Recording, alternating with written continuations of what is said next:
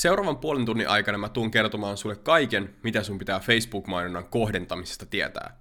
Ja koska tämä on podcasti ja mä en pysty näyttämään sulle näytöltä, miten sä luot tiettyjä kohderyhmiä, niin me ei käydä niitä läpi, vaan me käydään pääpiirteittäin se, miten kohdennus toimii, minkälaisia eri kohdennusvaihtoja Facebookilla on, missä tilanteissa sun pitää, kannattaa käyttää tiettyjä kohderyhmiä ja minkälaisia eroja eri yritysten aloilla on siihen kohdennukseen liittyen.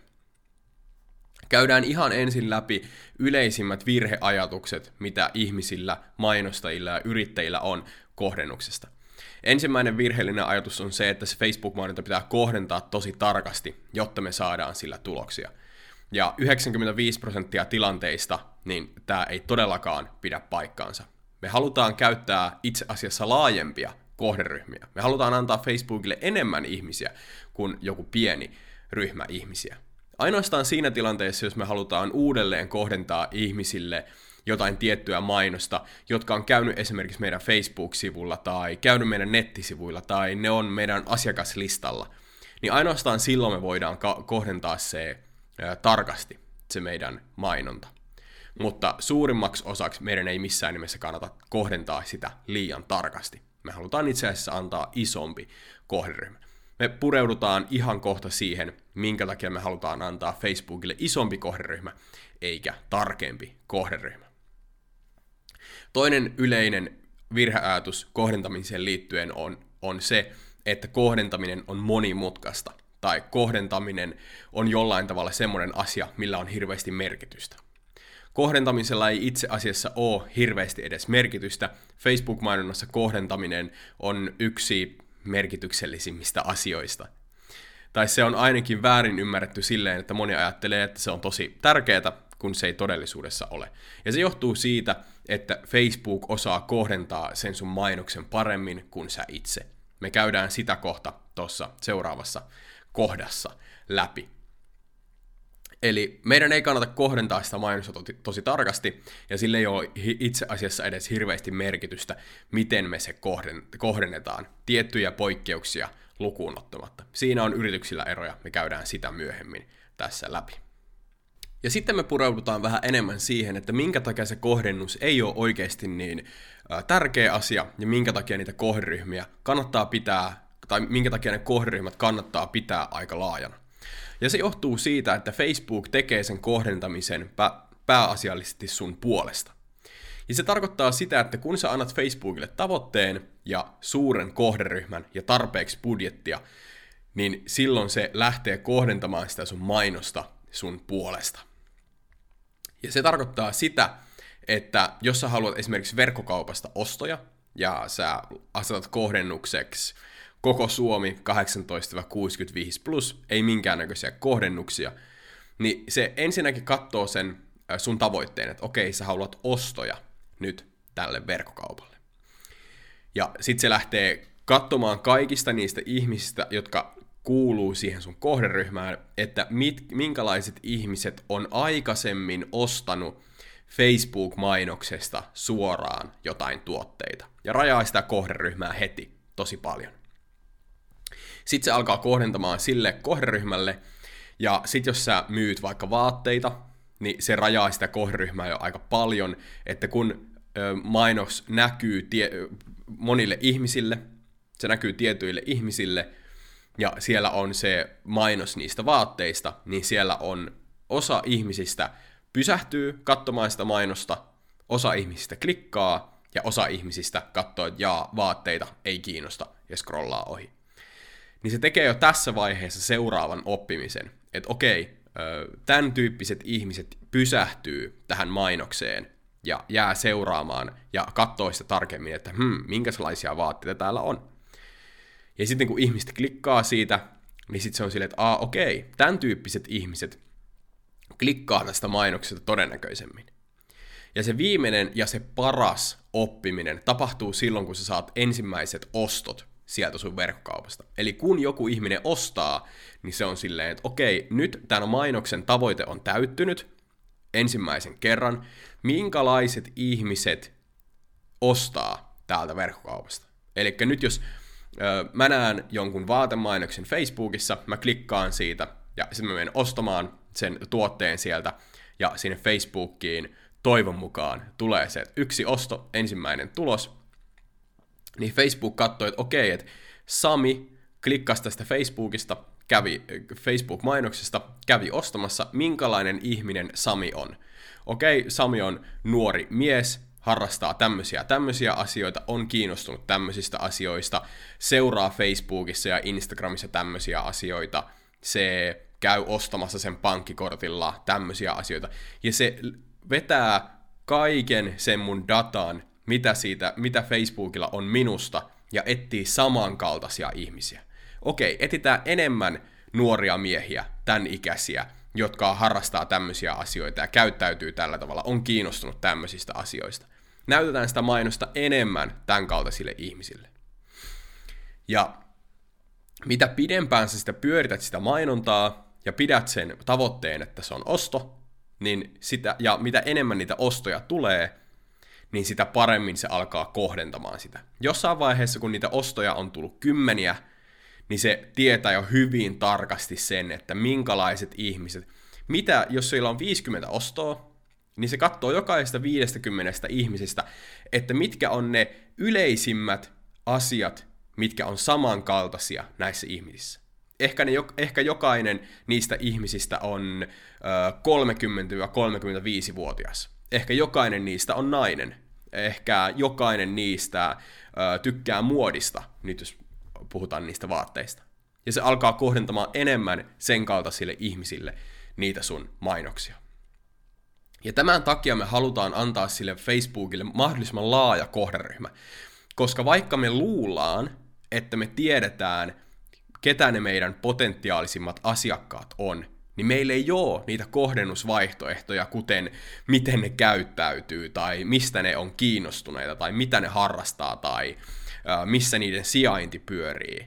Meillä ei ole niitä kohdennusvaihtoehtoja niin paljon, mitä Facebookilla on dataa niistä sen käyttäjistä, joiden avulla se pystyy kohdentamaan sitä mainontaa.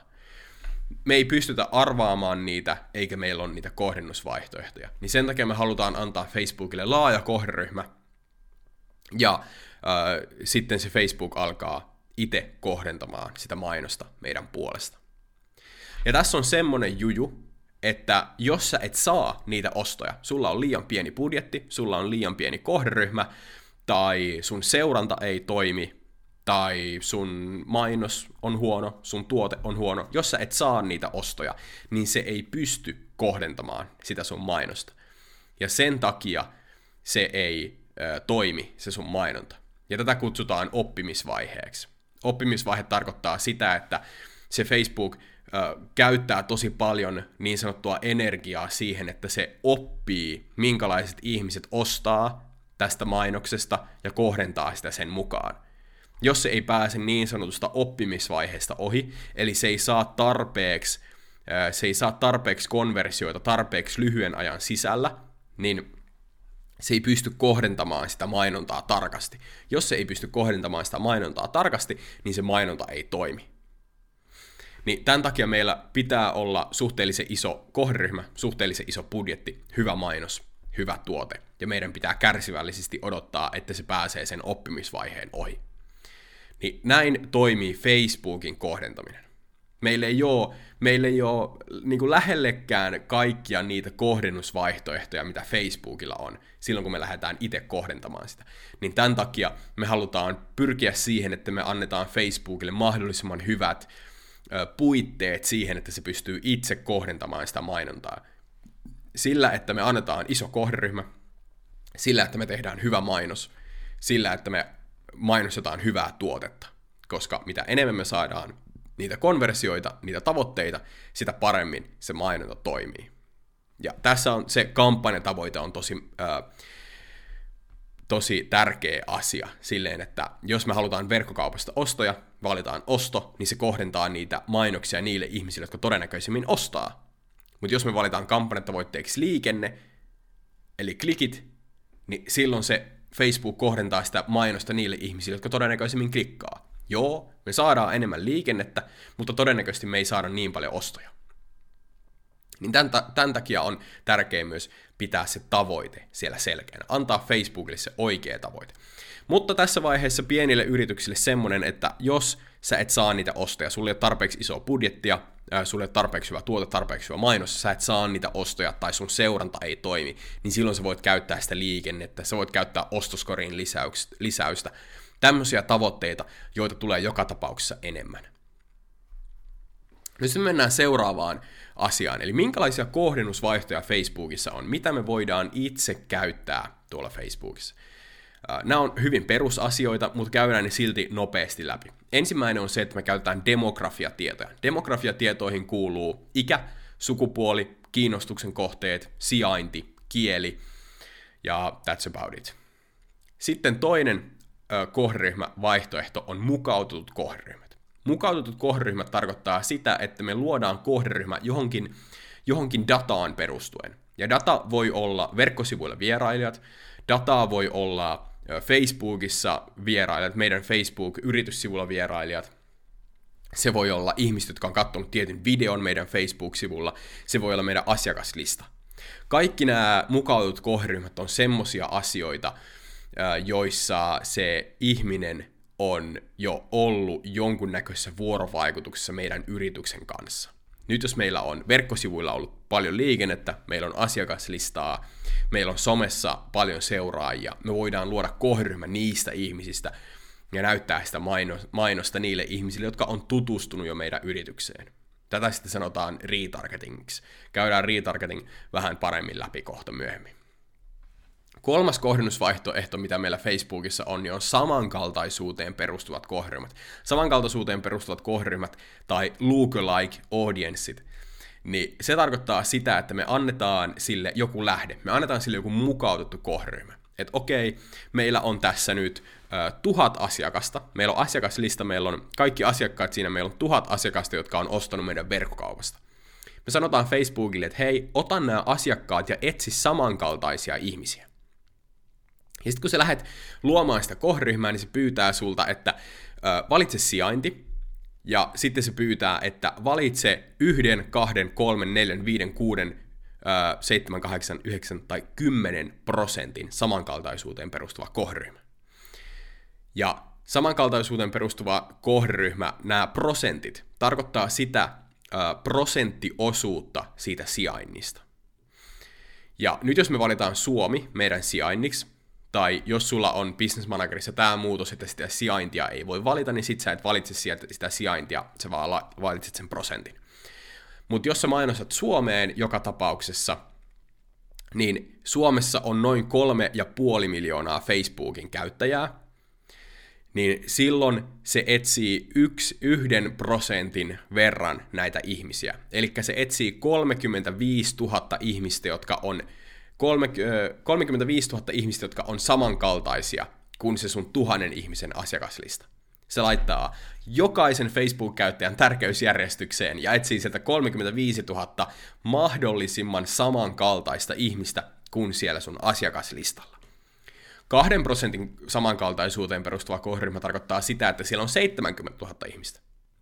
Kolmen prosentin tarkoittaa sitä, että siellä on 105 000 ihmistä. 10 prosentin samankaltaisuuteen perustuva kohderyhmä tarkoittaa sitä, että siellä on 350 000 ihmistä. Ja nämä prosentit toimii näin. Ja se yhden prosentin kohderyhmä on mahdollisimman tarkka. Eli siellä on vaan 35 000 ihmistä, jotka on mahdollisimman samankaltaisia kuin se sun asiakaslista. Se on tosi tarkka. 10 prosentin tarkoittaa sitä, että siellä on enemmän ihmisiä, ja se ei ole ihan niin tarkka. Ja samankaltaisuuteen perustuvissa kohderyhmissä monilla on kysymys, että no, minkä kokoista samankaltaisuuteen perustuvaa kohderyhmää mun kannattaisi käyttää. Ja mä oon huomannut, että se on maksimissaan 3 prosenttia. Hyvin harvoin kannattaa käyttää mitään 5 tai 10 prosentin samankaltaisuuteen perustuvaa kohderyhmää. Mulla oli itse asiassa tuossa just yksi asiakaskeissi, tää on hauska tarina. Asiakas sanoi, että meillä on tämmöinen kampanja, joka ei viime vuonna toiminut kauhean hyvin. Et me käytettiin tänne heitetään nyt hatusta 100 euroa päivässä, ja sieltä tuli näin ja näin, ja näin verran ostoja. Tämän verran ostoja, Että se on ihan ok, mutta se ei ollut tarpeeksi sadalla eurolla päivässä. Että pitäisikö meidän pudottaa sitä budjettia, että laitetaan vaikka vaan 50 päivässä. Ja sitten mä kävin katsomassa sitä, mä mietin, että no mä en ole tehnyt tota kampanjaa viime vuonna tälle asiakkaalle, menin katsomaan sitä kampanjaa, koska mä olin saanut aina hyviä tuloksia, tosi hyviä tuloksia tälle asiakkaalle. Niin mä kävin katsomassa sitä, ja siellä olikin jonkun toisen markkinointitoimiston tekemä kampanja, ja siinä kampanjassa oli käytetty 10 prosentin samankaltaisuuteen perustuvaa kohderyhmää. Ja mä naur- naurahdin vähän ääneen siinä, kun mä näin sen, mä olin silleen, että no, ei mikään ihme, että niitä ostoja ei tullut tarpeeksi sadalla eurolla, ja laitoin sinne äh, sähköpostia sille asiakkaalle, että no, se oli kohdennettu vähän hassusti se kampanja, että mä en ole sitä tehnyt, mä suosittelen, että me käytetään edelleen 100 euroa, että kohdennetaan se tänä vuonna vähän paremmin. Ja nyt sieltä on tullut tosi hyviä tuloksia niin sen takia kannattaa käyttää samankaltaisuuteen perustuvissa kohderyhmissä aika pientä kohderyhmää, koska jos sä laitat sen 10 prosenttia sinne, niin jota oli tässä kampanjassa käyttänyt joku toinen markkinointitoimisto, niin se 10 prosenttia on niin laaja, että se on jo, se on jo kolmesta ja puolesta miljoonasta ihmistä 350 000. Siellä on tosi paljon ihmisiä, ja se ei ole enää hirveän tarkka. Silloin sun kannattaa käyttää paljon enemmän kiinnostuksen kohteita tai muuta. No sitten mennään siihen, että missä tilanteessa sun kannattaa käyttää noita demografiatietoja. Käydään jokainen näistä kohdennusvaihtoehdoista läpi, missä tilanteessa sun kannattaa käyttää demografiatietoja. Demografiatietoja, eli ikää, sukupuolta, kiinnostuksen kohteita, käyttäytymistä, työnimikettä, kieltä, sijaintia. Kannattaa käyttää siinä vaiheessa, kun sulla ei ole joko käyttää mukautettuja kohderyhmiä, tai sä haluat etsiä uusia asiakkaita. Esimerkiksi jos sä nyt myyt vaikka vaatteita verkkokaupassa, niin vaatteiden verkkokauppa, niin siinä se kohderyhmä on niin iso, että sun kannattaa käyttää kiinnostuksen kohteina ehkä vaatteet, jos sinne on vaikka vauvan vaatteita, niin sitten vauva, perhe, ja nämä on vaan niinku kiinnostuksen kohteita. Sä laitat ihan muutama kiinnostuksen kohte, kohdetta sinne, jos sun asiakkaat on vaikka pääasiassa naisia, mä nyt käytän esimerkkinä tässä yhtä mun asiakasta, joka myy vauvan vaatteita, tai yhtä Facebook-mainonnan kurssilaista, niin mä ohjeistin heitä, että, että käyttäkää kiinnostuksen kohteina about kolmea kiinnostuksen kohdetta, käyttäkää vauva, tai perhe, tai äitiys, ja sitten kohdennatte sen mainoksen 20-45-vuotiaille naisille. Niin sillä me saadaan semmoinen miljoonan ja kahden miljoonan kohderyhmä. Aika hyvä kohderyhmä. Kiinnostuksen kohteina on nämä äitiys- ja perheasiat. Ja sitten me laitetaan se, äh, siellä on semmoinen raksi ruutuun, tämä on semmoinen tekninen asia, tämä on ainoa tekninen asia, mä lupaan, minkä mä kerron tässä. Siellä on pieni raksi ruutuun, joka kysyy, että tavoita tämän kohderyhmän ulkopuolelta olevia ihmisiä, mikäli se parantaa mainonnan tehokkuutta. Ja se tarkoittaa sitä, että sitä mainontaa näytetään tämän kohderyhmän ulkopuolelle, mikäli se, nä- mikäli se ö, tehostaa sitä mainontaa. Koska nämä kiinnostuksen kohteet rajaa sitä kohderyhmää tosi paljon, ja mikäli me rajataan sitä kohderyhmää liikaa, niin se näyttää sitä liian pienelle kohderyhmälle. Jos me laitetaan se raksi ruutuun, että tavoita henkilöä tämän kohderyhmän ulkopuolelta, niin silloin se näyttää niitä muillekin ihmisille sen tavoitteen mukaan, se oppii, niin kuin me puhuttiin aikaisemmin, se oppii tästä isosta kohderyhmästä. Niin me halutaan käyttää sitä, jotta me annetaan se mahdollisimman laaja kohderyhmä. Niin tämmöisessä tilanteessa, kun sä haluat uusia asiakkaita, sulla on laaja kohderyhmä, niin sun kannattaa käyttää näitä käyttää näitä kiinnostuksen kohteita, demografiatietoja. Tai sitten jos sulla on toimintaa ainoastaan Turun keskustassa, sulla on vaikka sanotaan kuntosali Turun keskustassa, niin sä haluat kohdentaa sen mainoksen kilometri tai kaksi siitä sun sijainnista, koska ihmiset ei kuitenkaan käy salilla hirveän usein tosi kaukana. Esimerkiksi mä käyn kilometrin, maksimissaan kahden kilometrin päässä kuntosalilla.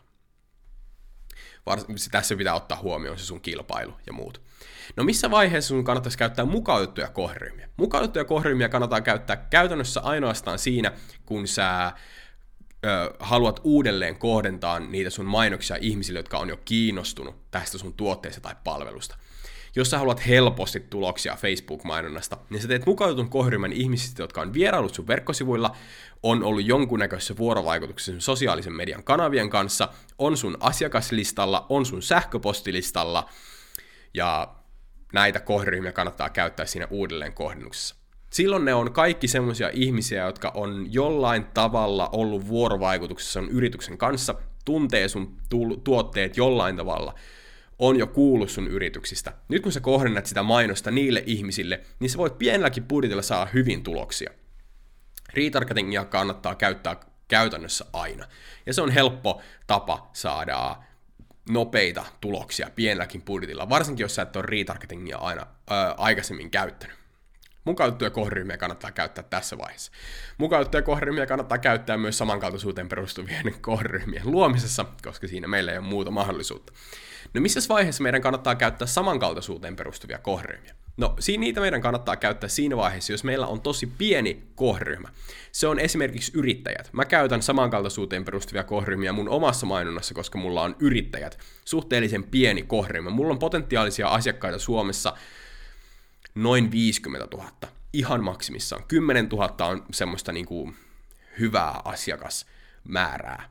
10 000 ihmistä. Sitä mä en tavoita kiinnostuksen kohteella niin hyvin, niin mä luon samankaltaisuuteen perustuvan kohderyhmän niistä ihmisistä, jotka on mun sähköpostilistalla, on ollut mun asiakkaita aikaisemmin, tai on tykännyt vaikka mun somepostauksista, tai on vierailu mun nettisivuilla.